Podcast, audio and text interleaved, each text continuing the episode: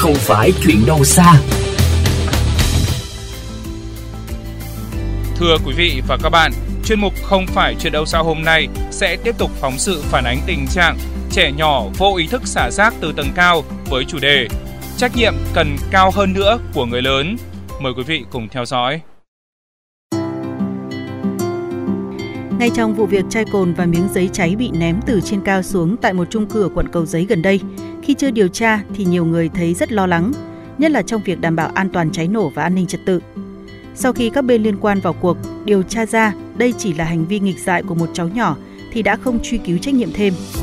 Mặc dù pháp luật chưa có hình phạt đối với trẻ em dưới 16 tuổi khi thực hiện hành vi ném rác không đúng quy định, nhưng người chịu trách nhiệm chính vẫn là các phụ huynh. Ông Nguyễn Thi, vụ pháp chế Bộ Tài nguyên và Môi trường cho biết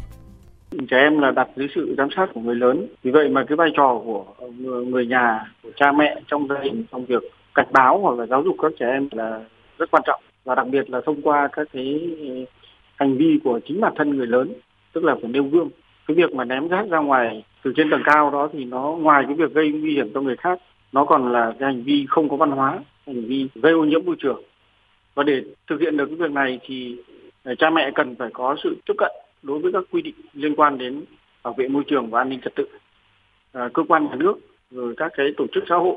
cũng phải đẩy mạnh cái việc tuyên truyền để người lớn nắm được và triển khai thực hiện Tại phần lớn các chung cư hiện nay, việc tuyên truyền nhắc nhở cư dân tuân thủ các nội quy, quy định được các ban quản lý tòa nhà thực hiện định kỳ và thông báo thường xuyên trên nhóm dân cư.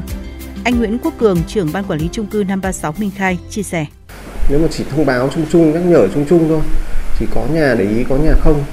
Và nhất là những trẻ con ấy, có khi là họ cũng không để ý.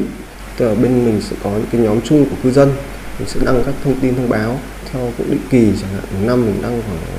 ba bốn lần gì đấy định kỳ mình sẽ nhắc lại tại vì cái này mình thật sự là cứ phải đi nhắc thôi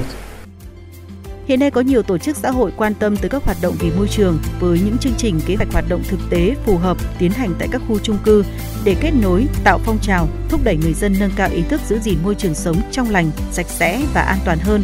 ban quản lý các khu chung cư có thể liên hệ, phối hợp với các tổ chức xã hội này để những hoạt động bảo vệ môi trường được thực hiện thường xuyên, tạo thành thói quen, nếp sống văn minh trong các khu dân cư đô thị.